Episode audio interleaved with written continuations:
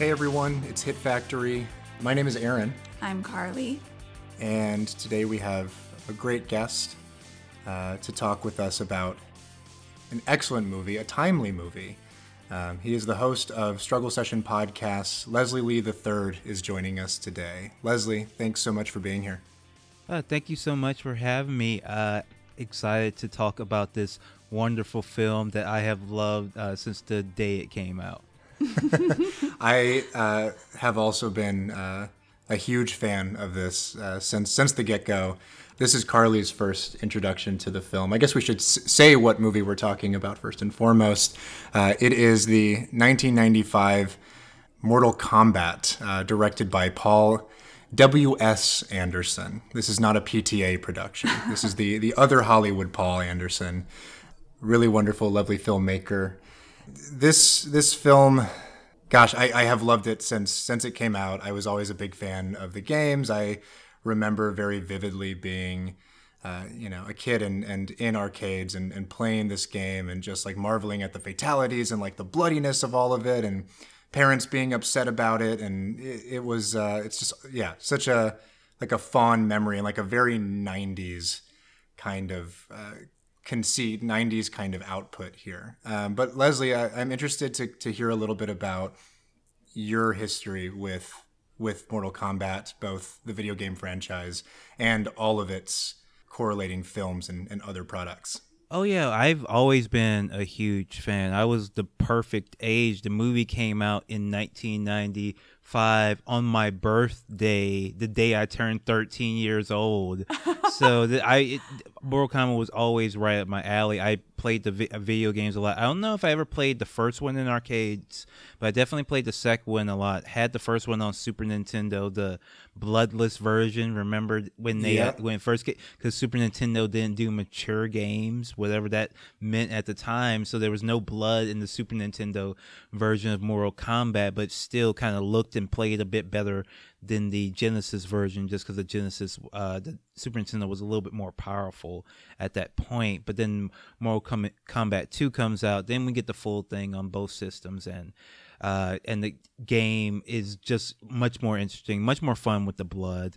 I've and uh, that was around the time when the movie came out as well. I absolutely adored this movie. I I still remember getting chills seeing the trailer for the first time. And I'm like, oh my god, this is even cooler than you would think. Because it's not like we expect. I, I, w- I was I was old enough and savvy enough to know that just because there's an adaptation of something I like, that doesn't mean that it's going to be good. But I saw this trailer for this and I'm like, holy crap, they actually like kind of did it and it actually looks cooler than the video game. I'm seeing new stuff in here.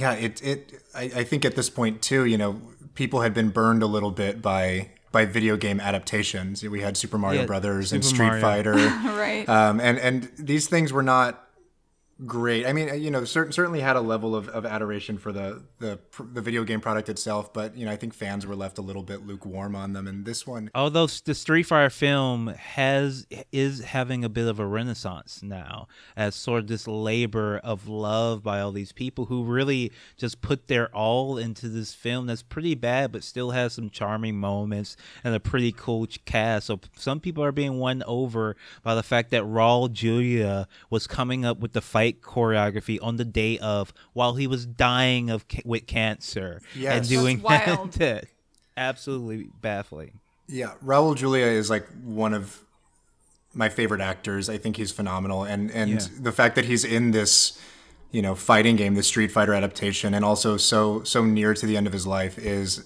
absolutely a, a really endearing part of of the legacy of the movie. Van Damme, obviously, in there, and you know, an interesting tie to to the Mortal Kombat franchise as a whole. That you know, the the creators initially wanted to just call the game Van Damme and have those words like on there. There was a bunch of other ones too, like like Eternal Fist or something. Like, a lot of just like very Eternal cliche Fist. Mortal Kombat names that weren't Mortal Kombat. Um, so I'm glad they they settled on this one eventually. and brave to go with the K because that was a very bold '90s move that somehow has aged well. I don't know why, how how we have just accepted that they spell combat with a K and that's okay.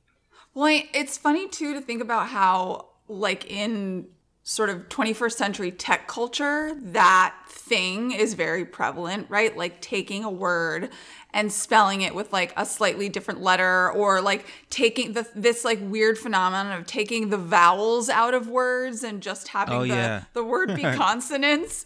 But this was like anticipating all of that and doing it in like a really interesting and authentic way. There's something about the K that just feels acrobatic, more so than a C. It feels very necessary. Yeah, and even the logo, which is the first logo they came up with, still have it. Haven't need to change it one at all. Like it's rare that you know for a video game that's so kind of silly and goofy, they had they made a lot of aesthetic choices that are just gonna hold up forever.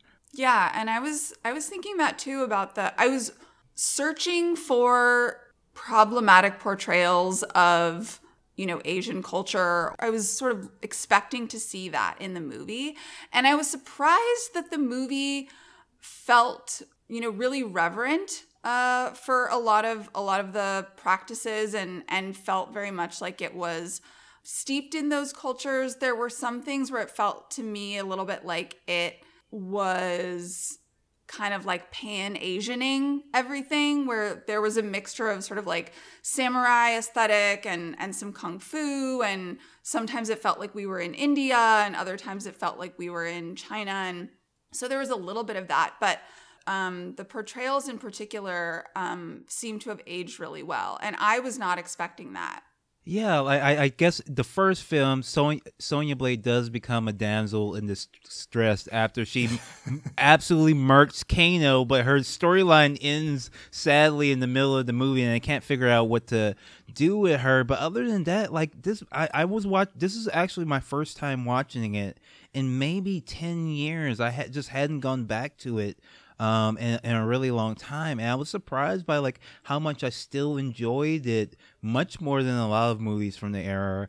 And i could show I, I feel like you could show this to someone and they still you know just have a lot of fun with it. Like what struck me just starting it off and i think this might be even be a problem with the new mortal kombat that i haven't seen yet. As soon as this mo- movie starts off you know that you're watching a movie. This is not the real world. This is a place where you have martial arts tournaments where th- like and the fate of the world is at stake where you can have dreams of your brother dying and have his soul sucked out and it makes logical sense. You know straight up from uh, where t- uh, five uh, ten minutes into the film, Shang Tsung transforms into another person. You don't have to explain it. With like the Avengers, you start the movie off in like an office in like Atlanta, in like the office in like a parking lot somewhere. You know, it, it just the movie just start, hits so different uh, than uh, the movies today, genre movies today, where they're trying to make it uh, like really grounded, like the Dark Knight, like the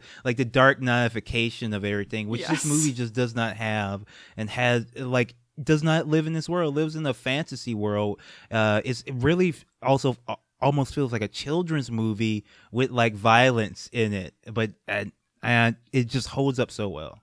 That's a really astute point. I I think that yes, you know, I being the only person here probably who has thus far seen the new Mortal Kombat, um, and and liked some things about it. It definitely does try to like uh, hem very close to that. Like let's let's set this in the real world and make the fantastical elements uh, more explicable, more like understated, and, and and let's try to find reasons for their existence as opposed to just going all in on it. And you know, there was definitely this sort of like you know early and mid aughts sort of moment where genre film started doing that thing and making either like a really grounded, gritty real world thing, a la you know the Nolan Batman's, or trying to find a way to like play off of that like real world with like a fantasy world kind of penetrating it. And I don't really think that that like suspension of disbelief and just like putting us in the middle of this this new environment was a thing that people were were really rebelling against so much as I think that some films maybe just got a little bit lazy in terms of their world building and didn't explain like the stakes or the the the sort of like general premise of what we were looking at and why things are the way they are. And I think that this movie, you know, for as dated as some elements of it are, you know, the, the 95 Mortal Kombat certainly goes all in on its sort of like environments and its its aesthetic and tone and and just says like you're in this fantasy world and like you know you're you're gonna go along with it, and we're gonna explain to you like the the more sort of thematic and and character stakes of the thing, but we don't need to necessarily explain why this thing doesn't exist in the world that you live in because it's a it's a movie, it's a fantasy, it's it's a you know byproduct of our imagination, and I think for that reason there is yeah this this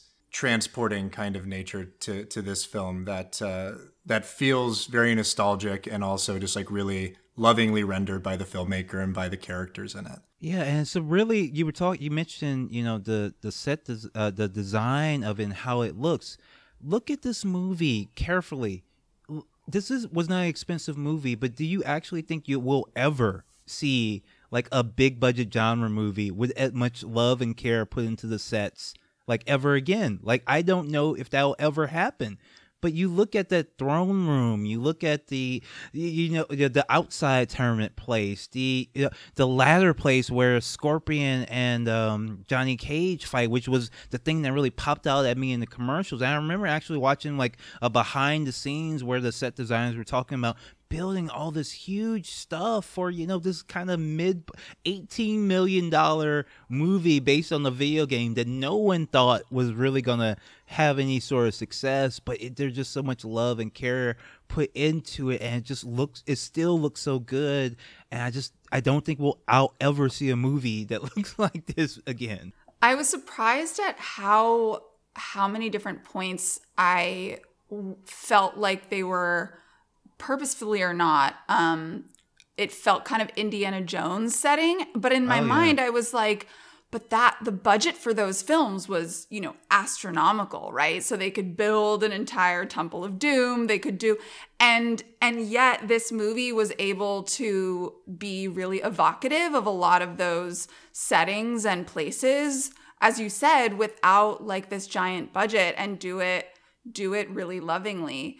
You're also making me realize, Leslie, that as a newcomer to the movie and the franchise, um, like I was old enough to remember when this came out, uh, you know, I was like, I don't know what I was doing back then, but I was not playing Mortal Kombat. The most I ever did was Mario Kart. Um, so I'm not, I'm like a novice when it comes to this franchise, but you're also making me realize that I think one of the reasons I had trouble watching this as an adult and not having experienced it as a as a child is that I was doing the thing that you're talking about. I've been so trained and bludgeoned into submission by these realist portrayals uh, that we get in a lot of these comic movies and, and action flicks that I kept trying to make sense of things. And so I would stop and ask Aaron, like, wait but where where are we? And he was like no no no. You need to just you need to just stop asking questions and just watch the movie. And i you're you're making me realize that that that is what was problematizing it for me is that i kept trying to make it something that it wasn't. I kept trying to orient it in some recognizable logical real world landscape and that that was preventing me from like actually going along with the story and being taken away from it. And you're also making me realize too that in doing that, the movie was really brave and really like taking risks that a lot of filmmakers today just won't won't take. Yeah, and the thing of it is, this movie was a just a hit in general, right? Like, like this made 118 uh, something million dollars, which was 122 million dollars, which is huge for a, a video game movie at mm-hmm. this time. It, it was a like a, a bit of a cultural sensation. Everyone heard that that that uh, UK hard house song or that Mortal Kombat that every like everyone was talking about this. People were trying to make their own Mortal Kombat, try to rip off this phenomenon. It was in the news. It was everywhere, but it still like had. But it's I don't know. It it it wasn't try, it was still itself. The movie was still satisfactory to the people who just like want a video game where they can replay like kung fu movies from the 70s with like superpowers mixed in you know? It, it, didn't really try to change or integrate itself. It was just like hey this is this thing. Everybody and everybody like comes to it um, with an open mind and has fun with it. Yeah and Uh, to, to what Carly was saying a little bit, like, yeah, there, there's just like a ton of passion here and so much that that rewards the fans and also non-fans alike. And, and not to give too much away, you know, for for people who haven't seen this this new product yet, this new film, but this is still the only live action Mortal Kombat adaptation that really leans into and, and really, really emphasizes the tournament, the fighting Yes. element of the games. And like that to me is something that I, I always want to see. And when I'm not, and when I'm denied it, it, it is a little bit disappointing because like you, you do want those matchups and they do a pretty good job of like matching up the characters with sort of their like, kind of like character opposites within the game and within like the the narrative of the movie. You know, the the Sonya and Kano one especially, you know, for as like kind of loudmouthy and and silly as Kano is in the film, like that's a satisfying moment, you know, getting to see Sonya Yeah, like so like good. break his neck with her legs and and uh the I mean the Johnny Cage and Scorpion fight in this movie too, when they like kind of go into like hell and the like this nether scaffolding. realm. That is like such a an aesthetically just like awe-inspiring scene. Like, you know, it, it's it's you know this this sort of dark uh kind of ancient throne room like you said and then all of a sudden we're in this place that as carly mentioned you, you don't really know exactly where it is if you're not Oh, actually, bef- before that, we're in the pla- the forest. Oh, the that's forest, right. which is Right. such a stunning, you know, location. That absolutely amazing forest that they have. I, I remember that too from the commercial. I'm like, what is this? Is this on actually planet Earth? Like completely like.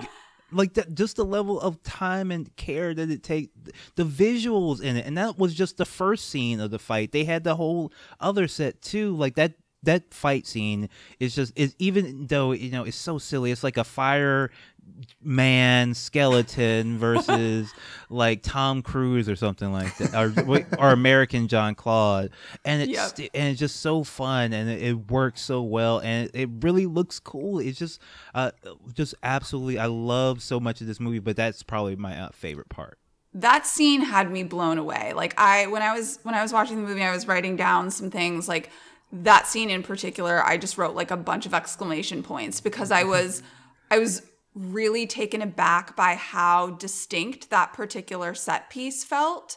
Even I felt like even the way they were shooting some of the the impacts of the hits were a little just felt more visceral. Like I was more I was more sort of like impacted and and uh, feeling the fight with that particular set piece than I was in a lot of the other ones. And that's not to say that the that the other fights aren't just as exciting, but there is something really glorious about that one, and the fact that it takes place in these sort of three distinct um, three distinct settings and that each of them has their own look and feel and the way that they're shooting the fights the way that they're shooting the the punches being landed and then just culminating in this like scaffolding ablaze in like lava and flames and it, it just all feels really precarious that and a real explosion, a real explosion on. Scorpion. Worth worth knowing. You you miss it, but they actually explode, blew something up in their that beautiful set to give us the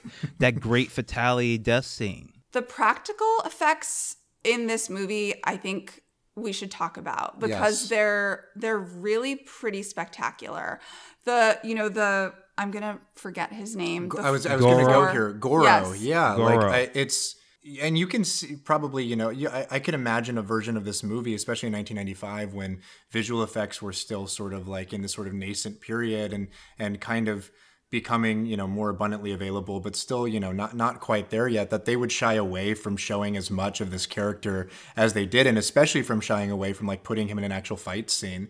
But the movie goes there and the movie does a really good job of like rendering this this practical effect version of this like giant four-armed monster. And it's just like it's really impressive. I, I mean it, it's a little bit campy by today's standards sure but like there is something about it that feels very uh, i don't know very brave to like to Yeah. go there and to like utilize him the way that they do Well, it, it's it, it's better than it has any right to be. It looks so. It really does look good. Obviously, he can't really move. He can't really do much. He can't really fight. They uh the fights with him. They do a lot of cheats where you know it's like really close in perspective. But you know it it. goddamn if it doesn't look good and like even still like you know this is a a low budget, mid budget movie. They can't get everything they want, and we used to be okay with that in movies too, right? We used to understand on a certain level you're not always gonna get uh, everything you want to see in a movie. That you're not always gonna get that get all the monster, the full view of this or that creature or monster. But I think really like the girl I was surprised by how good it looks, and I, I can't believe I just took it for granted almost back then. Like like there there was like it. What does Goro look like in the new one? Like I I would be surprised if if he's in it. I would be surprised if he looks as good. Yeah, I yeah I will spoil it here. He he is in the new film. He is uh, extremely underutilized and a complete CGI creation. There's mm-hmm. there is a lot of uh, his aesthetic and like his movement and and his vocal intonation and things like that that are really indebted to uh, to the Hulk, and mm. Uh, it it doesn't feel like a, a particularly original creation on their behalf. It doesn't seem like it's as lovingly rendered as it as it is in the '95 version by any means.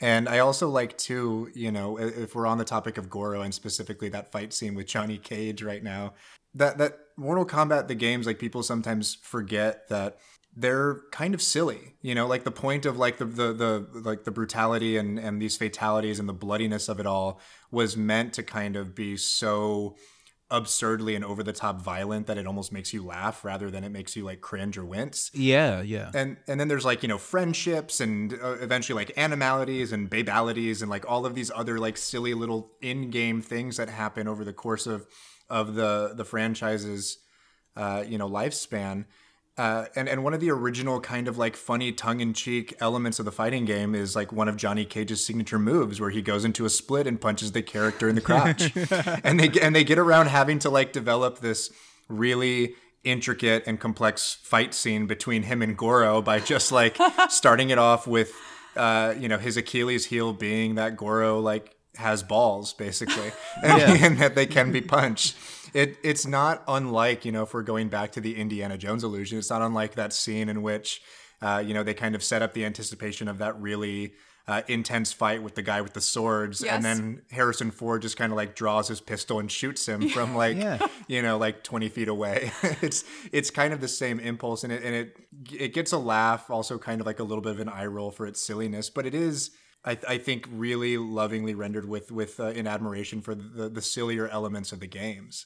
Yeah, like this film is a pretty funny like film, and, and, a lot of times it feels like a kids movie that they've aged up. Like all, the, like even the main characters, the relationships between Liu Kang, Johnny Cage, and Sonya Blade is very much like the three kids you would have in like a TV show, like a Disney movie, just mm-hmm. kind of aged yeah. up. Yeah, and I also realized on this viewing, it's also Star Wars. It is Star Wars. I said the same thing to Carly. Yeah, it's like it's yeah. just the it's it's exactly the Star Wars trio. yeah, yeah. It's uh, obviously Liu Kang as uh, Luke Skywalker, Johnny Cage, Han Solo, Sonya Blade as Princess Leia. Kind of a I I feel like uh similarly I feel like maybe similarly too, because Princess Leia ends up not having much to do at the end. In fact, is technically a damsel in distress. Damsel in distress. Mm-hmm. She is yep. technically well, along with the rest of the uh, rep, uh, Rebel Alliance. But yeah, technically, uh, yeah.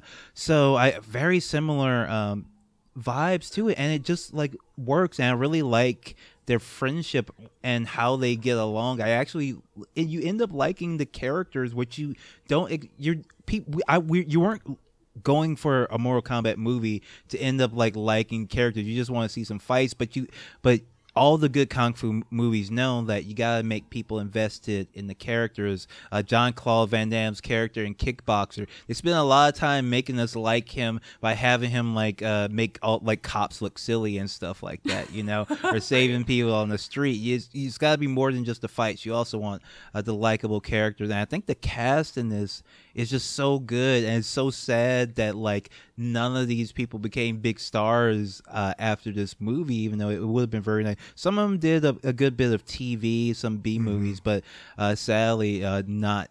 This wasn't a star vehicle for anyone. Yeah, I, I, mean, I feel like the biggest name in the film is probably Christopher Lambert, who's playing yeah. Raiden, or, or you know, the, the Obi Wan character, the Highlander. Yeah, yeah and he, yeah, he was, and he was the biggest name at the time, and he was specifically brought in. And I, I remember pe- some people were kind of mad at the casting. First of all, because uh, is supposed to be Asian, and then it was just see, and and also people were mad. Christopher Lambert is French, so it like it was like double. like if you're going to get a white guy to play Raiden, at least have him be like a white guy who speaks normal, speaks ink, speaks American. But but yeah, people were kind of mad about that. But it ended up you know kind of working, and he was like at the time th- these type of movies they would always get like one person who was kind of famous to mm-hmm. put in the kind of ground and tell you no no no this is a real movie like you've seen christopher lambert in highlander but also a few other things. He's actually a kind of a movie star. Um, so we're we're going to put him in. And i remember i think all the commercials it would be like and featuring christopher lambert to, just as a final let you know that a real person uh, is in the movie. I actually really liked that his accent was kind of odd and like anachronistic, sort of like out of time, out of place, where uh, you know he he delivered these lines that were you know in one breath like really grave really serious and then he would like follow it up with like an awkward chuckle or like a yes. strange one liner where he'd be like one of you three will decide the outcome of the tournament. The fate of billions will depend upon you Uh, isn't that isn't that right? Or whatever. And he'd laugh to himself. No one else is laughing. And i just felt like that that made the character of Raiden like it it just endeared me more to him than if he was just this like very self-serious um kind of like overwrought you know sensei uh character. So i i really liked that he was kind of silly and that and that he did have this this strange accent that didn't seem to fit in with the rest of the landscape. I don't know, you know, how much of that was Christopher Lambert or or how much of that was the the writing of him, but either way, I think he did a really great job navigating this very fine line between, you know, a really serious uh sensei type and also this sort of like comic relief in a couple of these really tense moments. Well, and I think too, like in that regard, he kind of imbues the character with some of that sort of aloofness and nonchalance of some of the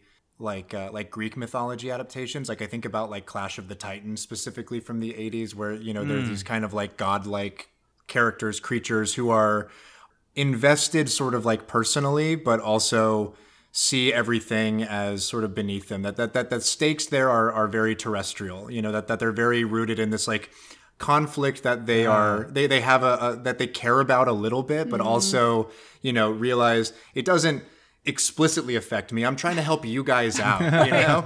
And i think that there's like a certain level of that here where he just you know ha- the, the way that he has these like silly kind of one liners and chuckles um, yeah definitely separates him and and uh, is is a departure from the kind of like self seriousness and, and intensity of like the, the video game Raiden and certainly other interpretations of the character. Yeah, the video game Raiden is, does not have a sense of humor at all. He's like Liu Kang. The Earth realms are about to be defeated once again. We need your help. Uh, who's is always Johnny Cage? That's the funny one uh, in the games for the most yeah. part. I, I, I think who else, who else is a fu- is a funny Mortal Kombat character? I think there are a couple others. I think Rep- Reptile sometimes is funny. Oh, the new Bug Lady in the new one, she's funny sometimes. I forget uh, her name. I don't know. I, I don't know if you've been. I've I've played the recent ones because a few years ago they re- kind of rebooted, but not really. Uh, all the defenders of the earth were killed by Shao Kahn, and he like con- took over the universe and basically and defend uh, and he won. He won. The bad guys win at the end, uh, and the apocalypse goes down. And at the last moment, Raiden is able to send part of his consciousness back in time to the first Mortal Kombat tournament.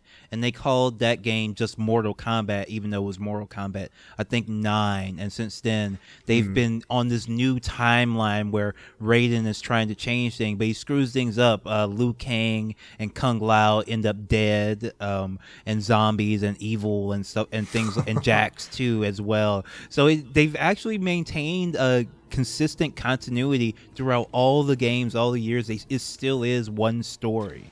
Yeah, I've always been really impressed with the, a lot of the Mortal Kombat lore.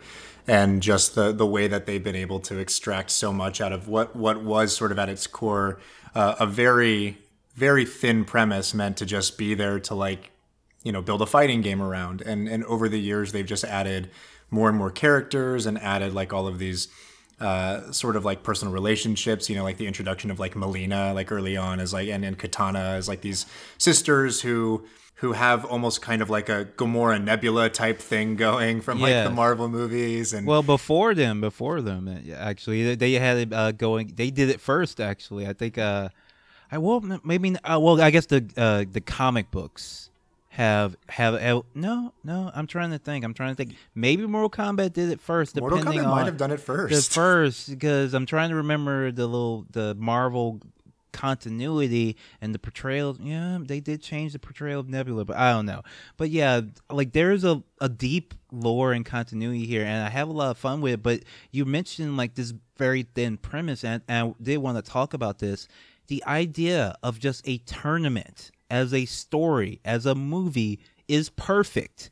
It's a perfect. It's perfect. It's all you need to ever make a good movie. And as this movie shows, you don't even have to really explain how the tournament even works. You don't even have to show a bracket. I would love for someone to watch this movie and show me the bracket of the tournament and how this works. It's impossible to know, but all you know exist. is yeah, but you know you have a reason for people to fight. You know what the stakes are. Then you can dive into the personal stakes for the for the individual competitors, the personal rivalries. Of course, the best friend is going to get killed by the vi- by the villain in order to inspire the hero to win that final contest. It's such a simple premise. It's done been done in so many movies, like dozens and dozens of movies, but by God, it pretty much always works. I have a not substantive question for for both of you um because I can't like you know uh speak to the games but one of the referential points that I had for um the sorcerer did did either of you ever watch the original Iron Chef that was in Japan No, no. Okay, so there's there the original Iron Chef is like very like it has a lot of pomp and circumstance. There's like uh, you know, costumes and smoke machines and it's totally fun and really cool and used to be my favorite one of my favorite things to watch when it was on.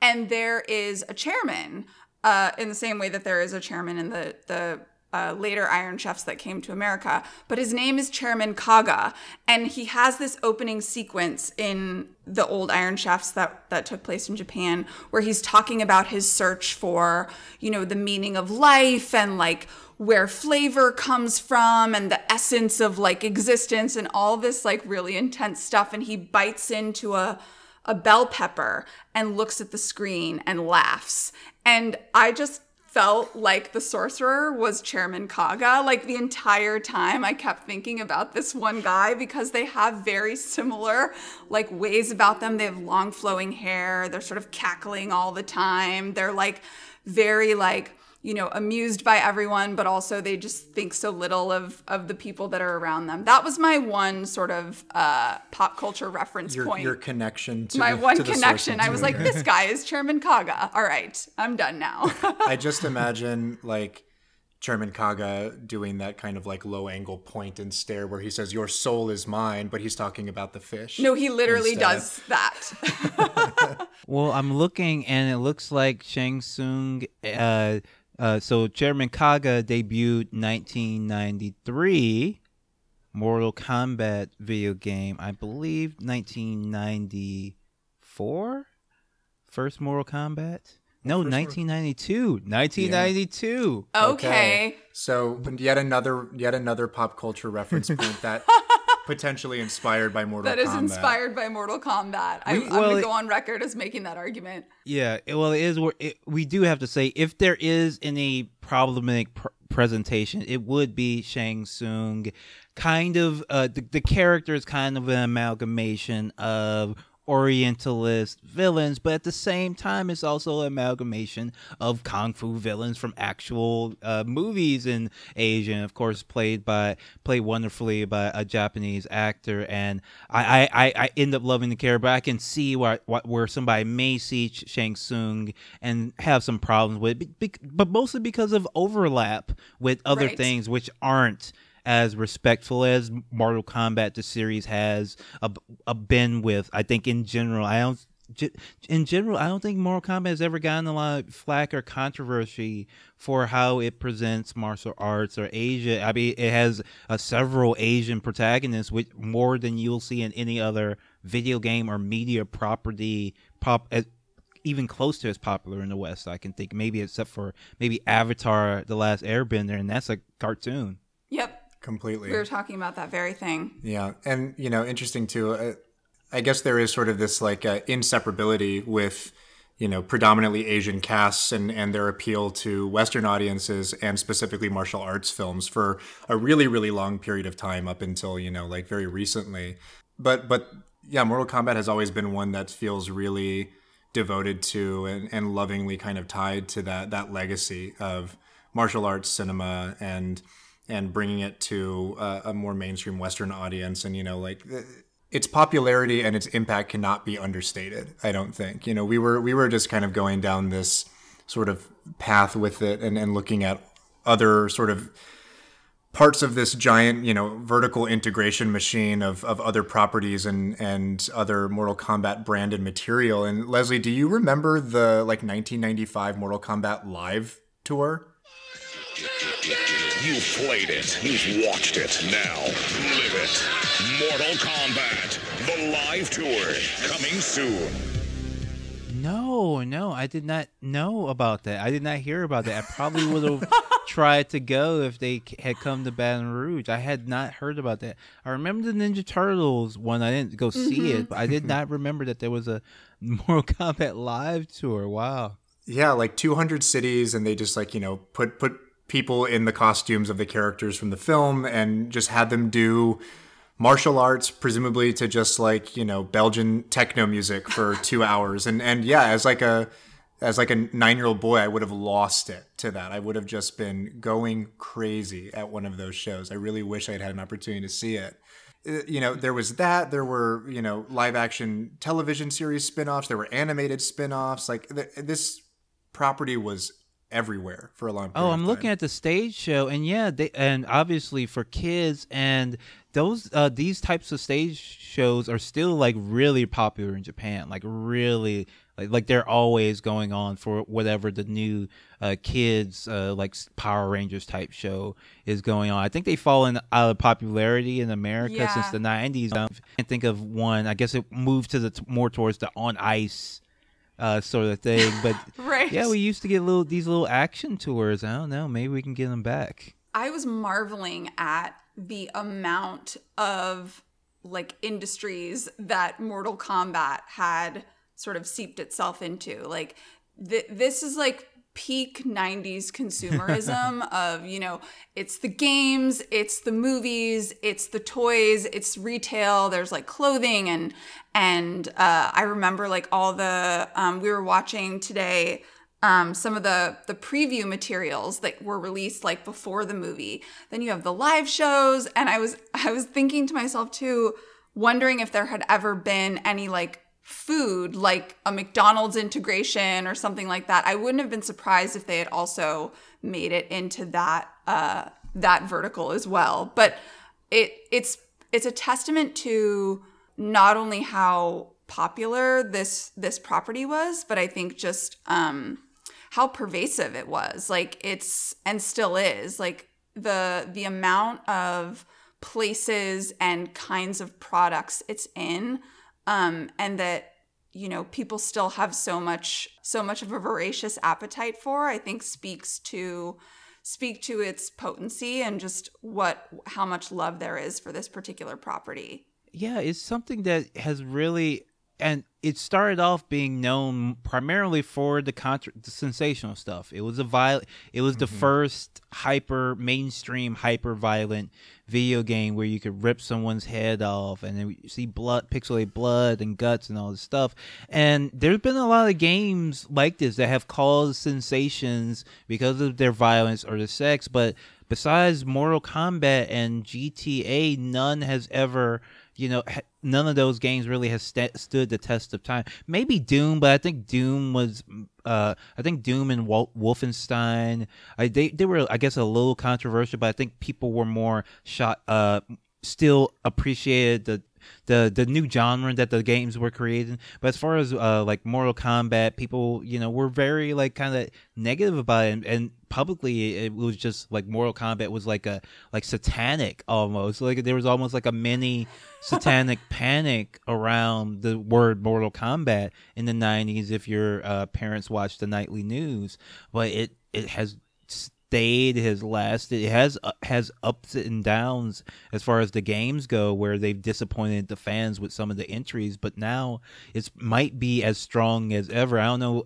what the reception to the movie is but the games you know pretty people are still very very into the games and looking forward to more Yeah, and they've really like kind of cornered.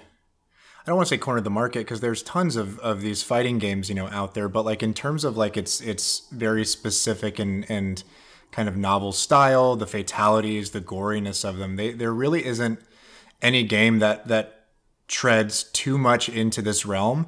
I think largely for for fear of probably being compared to the champion Mortal Kombat. But you know, there is obviously Street Fighter, there's Tekken, there's Dead or Alive, there's there's all of these different fighting games, and and all of them have uh, you know their their own charms. But but Mortal Kombat still seems to stand very much apart as this franchise that really goes there and gets really really creative with its like kind of viscera and gore and and the way that it like uses and, and utilizes that violence to almost almost comedic lengths Yeah, and there was a lot of games that tried to copy Mortal Kombat when it came out. There was a lot of games that tried to be that go specifically go the fi- violent route. I remember a pretty good one was Weapon Lord, which was uh, like a, a 2D fighting game where it was like a, all all the characters were like Frank Frazetta paintings, like Conan the Barbarian, but even more like hardcore and dark, and you could chop each other's heads off, gut each other. It was actually a pretty decent game, but it still never got it never got a sequel. I don't think any of the fake Mortal Kombat's I can think of. They had several ones, even the uh, ones they even tried to do the same technique where they were photographing um, the people um, instead of drawing the characters. They would just uh, videotape uh, martial artists doing the moves. Even a couple games tried it as well, but I don't think any of them were able to uh, has has lasted as long as Mortal Kombat or even a fraction of it. we were you know in, in preparation for the conversation like i said watching some some videos and, and watching some things about the franchise and specifically about the film and and caught a, a quick clip of uh, Siskel and Ebert at the movies and them talking about this movie. uh, Gene Siskel actually very much enjoyed it. Adores yeah, the movie. basically said like finally there's like a, a, a, a decent video game adaptation. I had a lot of fun. It was like a good time. And and Ebert admitted that he liked it more than he thought he would. But one of the things that he mentions, which I think is is uh, a thing that's probably echoed by some of the fans was that you know he walked out of the theater and, and a lot of the fans of the video game franchise were disappointed that they got a, a pretty PG-13 Mortal Kombat that it didn't it didn't sort of live up to the reputation of that that controversy it didn't go there with some of the fatalities. But um, I I think that the film otherwise you know is really really really gets the evocation of the game right and and de- tends to definitely push the limits I think of the, of the violence that's permitted in in a movie that doesn't have that R rating and certainly you know doesn't go into like sheer adult territory. Yeah, this is probably easily, and this was talked about a lot at the time. This is probably the most violent PG thirteen, certainly up in to that point. I mean, there are like brutal, almost like decapitations and stuff. Like you get some pretty brutal by implication death by not making them bloody. He's able to get Right. them to be pretty pretty nasty uh, at times.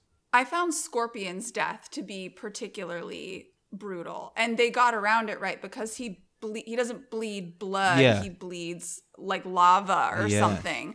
But it was still I mean, they still managed to make it pretty gory and like and very visceral. It's interesting too to think about. I'm I'm glad you brought up the satanic panic thing, Leslie, because we were actually talking about that recently um, with regards to the movie Spawn and how you know, sort of like in this era of the mid '90s, there was you know this bristling at uh, at violence in media and this very sort of evangelical you know conceit that kids were consuming things that was rotting their that were rotting their brain and turning them evil. Like i remember you know everyone was like really upset with marilyn manson because he was the reason that like columbine happened and and all this like you know really sensational stuff. And it's it's interesting to think about this movie you know i i don't remember and i wasn't as as steeped in it but i I get the sense that despite the fact that there was a lot of a lot of fear around the time of sort of violence in media and violence in games for kids, I still get the sense that this movie was able to sort of punch through that, like quite literally and metaphorically. And the fact that it's such a, a broad franchise and is in so many verticals as it is just speak to the fact that like it didn't really fall prey to that that fear mongering that was taking place in the 90s back then around this this kind of violence. Yeah, yeah. Like uh, the the moral panics. Uh, it, is really. We talk about this a lot on Struggle Session because people have just forgotten this endless history of like that people like.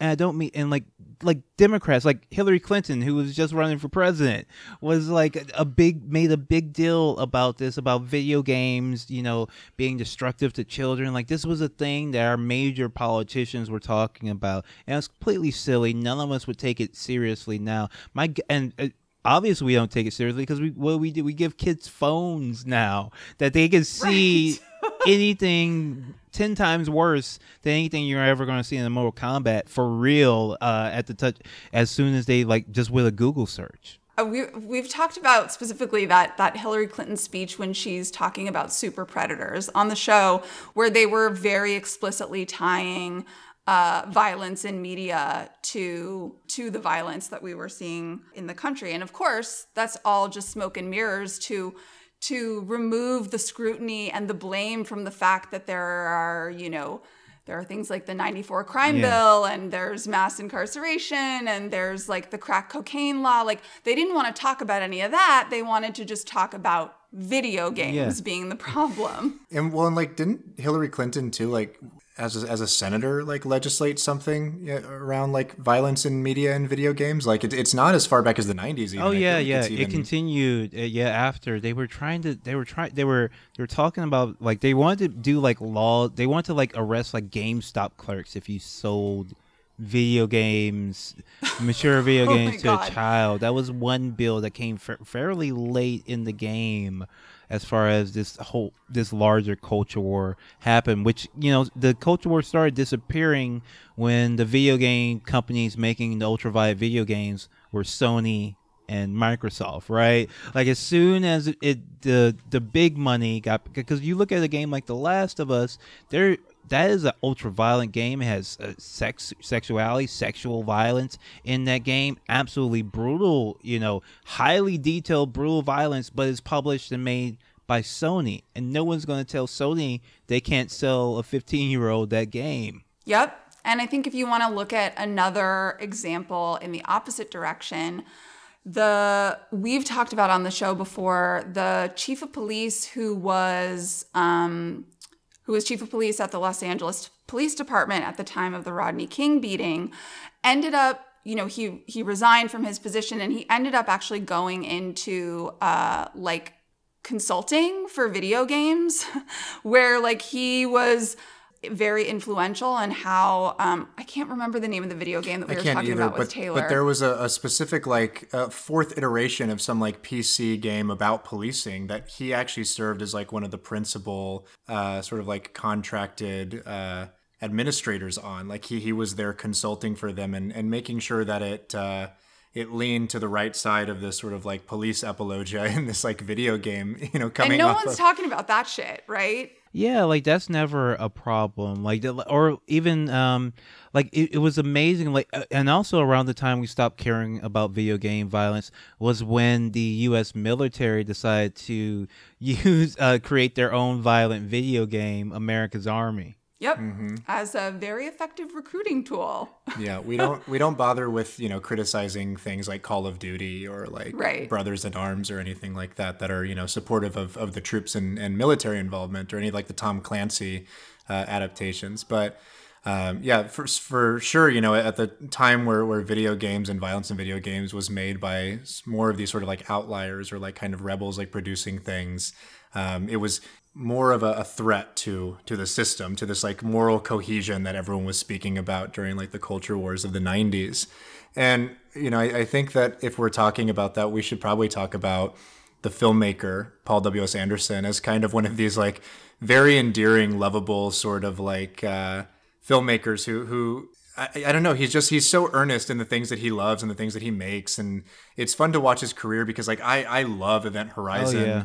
I, I I'm also a fan of like the Resident Evil movies, like even the later ones, as silly as they are, like eh, Monster Hunter most recently, and and it's just like there's this charm to to him as sort of this kind of like maybe not rebel, but certainly like kind of like a Hollywood outcast who like is always critically panned, but still gets to work with like pretty big budgets and makes these like very endearing, fun genre action movies that are, you know, even now too, also endearing for the fact that they serve sort of as like love letters to his wife as well, because he casts Milla Jovovich in them. Look at and- how hot my wife Yes. is. yeah, like I don't know. He's just he's a he's always been one of those interesting filmmakers to me, and I think that like this movie very much sits sort of like in in the realm of like his his best output and and uh, right alongside all the things that he's done that that just sort of secure him for me in my mind as as this filmmaker who just is like unapologetically going to be himself and like make something that is is fundamentally him in every way. Yeah, I'm a huge, huge uh, fan of Paul W. S. Anderson. I think he's the best of all the Anderson brothers, uh, Wes and the other Paul.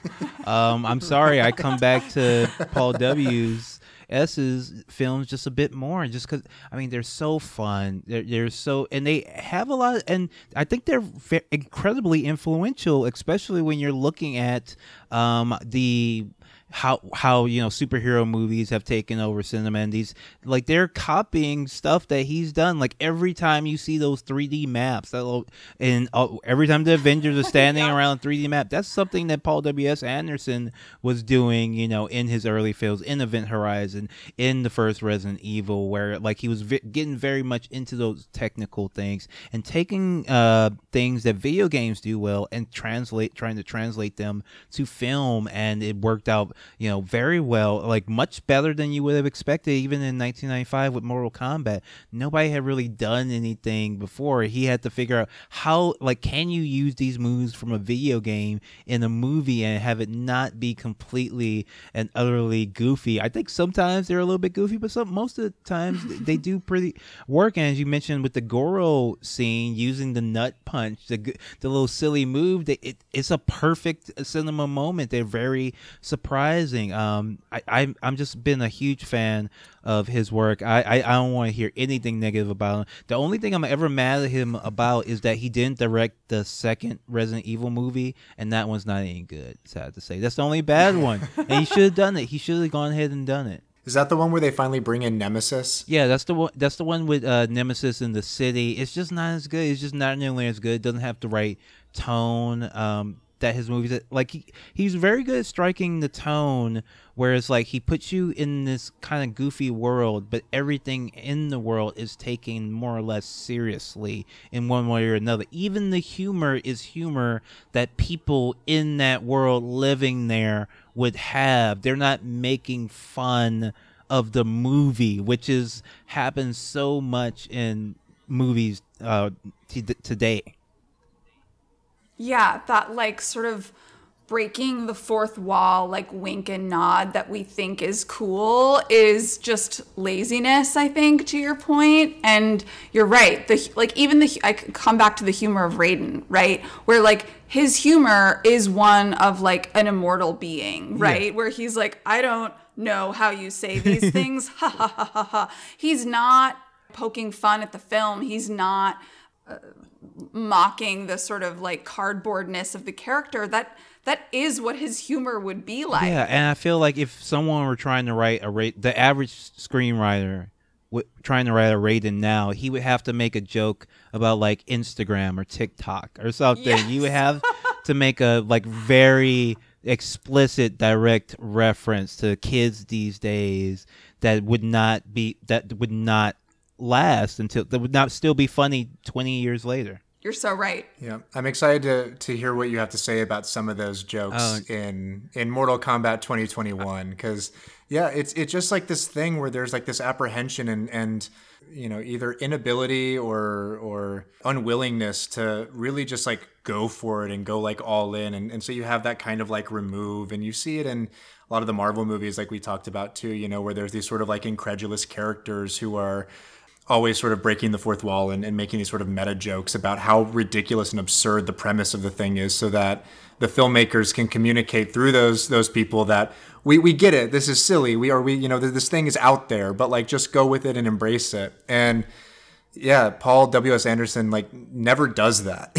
He just like he just accepts it. He like builds the world and there's just like this like really genuine i keep coming back to the word earnestness to all of it that that is really endearing. It, it just feels like you know if we're talking about him and we have before you know when we came across you know some tony scott movies too like there's this sort of uh, altruistic quality to it where like you know that it's it's his because of the way that he builds a world. Like even if he's not considered one of these like sort of technical cinematic uh, mavens he he still produces things that feel so uniquely like him and builds a world and atmosphere that feels like you say leslie like, like the best qualities of a video game and, and makes them cinematic Yeah, I, I, I we, haven't mentioned uh, a a film that I've grown to really love over the years by Paul W. S. Anderson, Alien versus Predator, which I refused to see when it when I heard it announced. I'm like, what are you talking about? I I, I didn't even know that he had done it.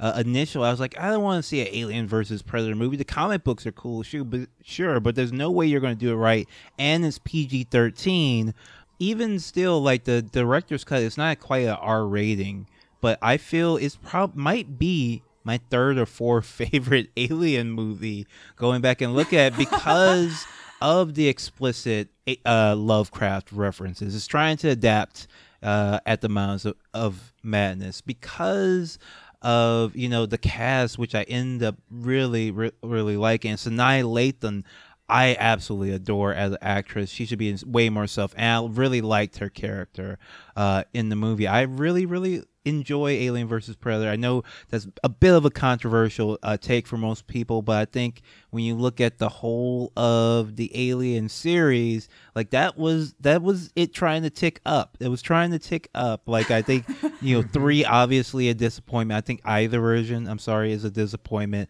Four, you know it is what it is. It's, it's Firefly with Alien, basically. It, It is Firefly it's- with yeah, it's Firefly with Alien and Joss Whedon's weird stuff and the basketball playing. Um, uh, was she? It's cool that she really, you know, hit the hoop where she throws it behind her back, is Yeah. and gets a net and uh, and uh, gets the shot, but.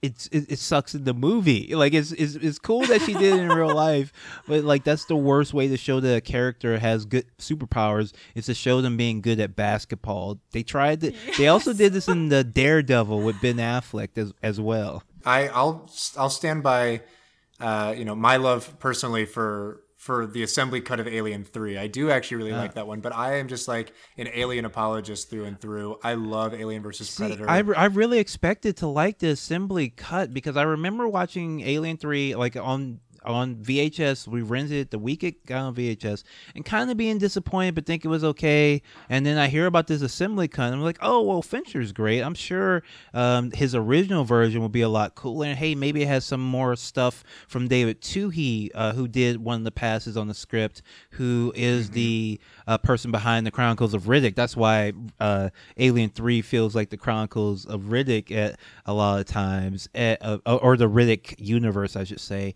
Um, but I watched the assembly cut, and man, it just did nothing for me. I actually couldn't get through it. I will, I, I got maybe two thirds of the way through, and I turned to my partner. and I was like, "Are you liking this?" And she and they said no, and I was like, "Okay, well, I guess we'll stop." It was very disappointing. We were going through the whole Alien series open hearts, open minds, but it just did nothing for me. But maybe maybe the end picks up, and we just were tired at that point. yeah, I mean, it certainly moves slower than the rest of them. But you're making me realize too, because I've always been a defender of Alien versus Predator, that Paul W. S. Anderson managed to, to, to do something really well that a lot of other filmmakers who are working with uh, very popular intellectual property don't do well, which is like the fan service element where he gets it like just right and doesn't feel bludgeoning. It doesn't feel overbearing. Like, you know, when you watch like a J.J. Abrams Star Wars movie and like yeah. every line is a reference to like a Star Wars bit. It gets a little tedious, but you know, I'm thinking specifically of Alien versus Predator where where Lance Henriksen basically plays like an early version of like his progeny oh, yeah. who go on to develop like the android and he's like sitting at a desk like doing work and he does the little knife trick, but he does it with a pen between his fingers that he does in Aliens and I'm like that's perfect. Like uh, that's all I needed to see is just like that little bit, so that you, we know that you know that we're yeah. all in on this together.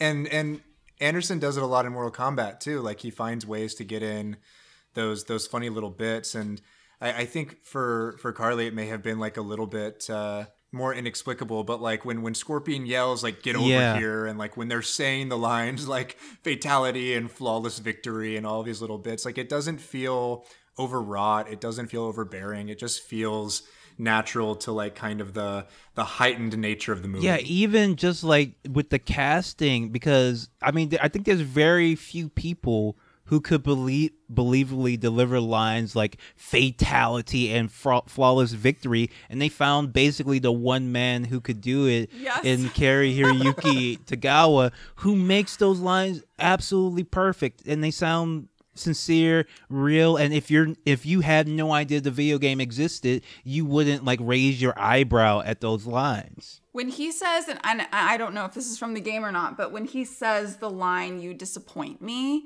I there was something again, like there was something about his delivery where, and I thought about this. I was like, any other movie with any other character, any other situation, that line would be laughable. But he delivers it, and you're like, yeah, he's, he's disappointed. That's he's not happy about yeah, it. That's the thing that I, I think uh, Raul Julia does in Street Fighter as well. If you're going to be this over the top, ridiculous villain, you have to believe it. You have to play it 100% straight, and that absolutely works. And that's even funnier than if you're silly with it. Like it, like you can mm-hmm. you can enjoy it on both level. We can enjoy it on this the, his how seriously he takes it, and then we can laugh at that and get a good genuine laugh from it instead of him trying to make it look silly and tell us that it's silly. Um, and I, I just think that W.S. Does pretty good job at that in general in all his movies, where with the humor just it just works naturally in a way that doesn't take you out of the film which is already so over the top. You like it's pretty hard to kick you out of it. So he he, he tries to keep you in with some real characters and some real humors humor and interactions. I know we're running a little bit long but i do i do want to bring up the the main title theme because if we're talking about like leaning hard into it and like really going yeah. for it and also like having a sense of like levity and reverence, the main title theme is like the perfect parallel, the perfect like counterpoint and like partner to the that sort of same tenor of the movie because the main title theme is so good, but it's so silly, but it's like it it is not making fun of itself. It is like very earnestly like we were actually listening to the rest of the album the whole album about uh, that has a, a song for each of the characters. And the music is legitimately good. I mean like you would think that that main title theme would just be the one that you know sort of knocked it out of the park but uh, the entire album does that same thing that you're saying leslie where it it really is you know leaning 110% into the world and into the the sort of you know universe that we're in and in doing so also allows us to laugh along with it. Yeah, and it's it, and it was a standout soundtrack when it came out because movies didn't have you know hardcore techno music as their soundtrack, and this was like a bit of an experiment that absolutely paid off and worked, and that's why you hear that song at every single basketball game uh, you go to, uh, because it just like it perfectly you know got the mood, got the got the mood of both you know uh, I guess you know culture at the time too, because it was fairly timely doing a, a, techno soundtrack because people in America, especially, were just kind of getting into you know dance music and the underground rave scene was just kind of starting, and this was like a lot of people's first time hearing you know electronic this sort of electronic music or first time hearing it in you know this generation, this context, and it absolutely, absolutely worked. It's so good and like along with the the logo is one of the most enduring elements of this franchise that's been like co-opted into like all things Mortal Kombat. You know, like like the games still like don't don't necessarily always you know utilize it or or, or showcase it as much as like the films do, but I, you know, watching Mortal Kombat 2021 on HBO Max, you know, like there's uh, they hold it off for a little while and i was wondering like are they going to use it? Are they going to not? And then there's like this like orchestral version of it at one point in the movie. And I I got so pumped watching it, and I was like, man, like this this song still hits. It's still good. Like it's like the thing that I want. I, I want out of this kind of movie. I want out of this aesthetic, and yeah, it's it's just a bop. I'm, I'm glad that it exists. Like we're we're haven't stopped humming it or, or singing it the since scream, like we watched the movie. The scream is the thing that gets my juice flowing. Like I was asking Aaron if the scream Mortal Kombat was in the game because it seemed like it was and we actually found out that it wasn't it was um, one of the one of the musicians had said that he sampled it from like an old commercial promotion for the game that came out like years oh, yeah. before the movie and and i was like uh, that man whoever he is bless him because that scream is the best part of that song. Yeah yeah that's from the first commercials. I uh, we I forget that video game commercials used to that was in the 90s that was kind of their heyday when they kind of became big deal. I do remember that it was just somebody screaming Mortal Kombat in the streets and everybody was running to play this game because it was so fucking cool. Oh yeah and they, they had that was a pretty much that most of the commercials were like that somebody screaming in the streets and everybody running to right. see it but man we haven't seen one of those in a while we have not we need to do one of those for Hit Factory. Yeah, Just have all the, all the, all the neighborhood children run to come and listen to the when latest you're episode. in the street. Hit Factory. Uh, well, I think that's probably a good place to to wrap up here. Uh, the film again is Mortal Kombat, directed by Paul W S Anderson. Watch it; it's fantastic. Leslie Lee III, thank you so much for being a guest on the show and hanging out with us for a little bit today. Uh, where can people find you and uh, and Struggle Session? Yeah, you can find Struggle Session on your podcasting platforms, and if you want to subscribe, you can do that at patreon.com slash struggle session or sesh.plus. Leslie, we are, are such big fans of the show. We are really indebted to you for spending an hour with us talking about this fantastic movie. Uh, hope we get a chance to, to do it again with something really soon. Maybe we'll do a David Twohy uh, bit oh, on the awesome. show. Pitch Black is a great one. We absolutely love to. But thank you so much for having me. Of course. Uh, as always, we're Hit Factory. Follow us at Hit Factory Pod. Subscribe at patreon.com slash Hit Factory Pod. Uh, shout out to our capitalist overlord, Linda. And we will uh, catch you all the next time.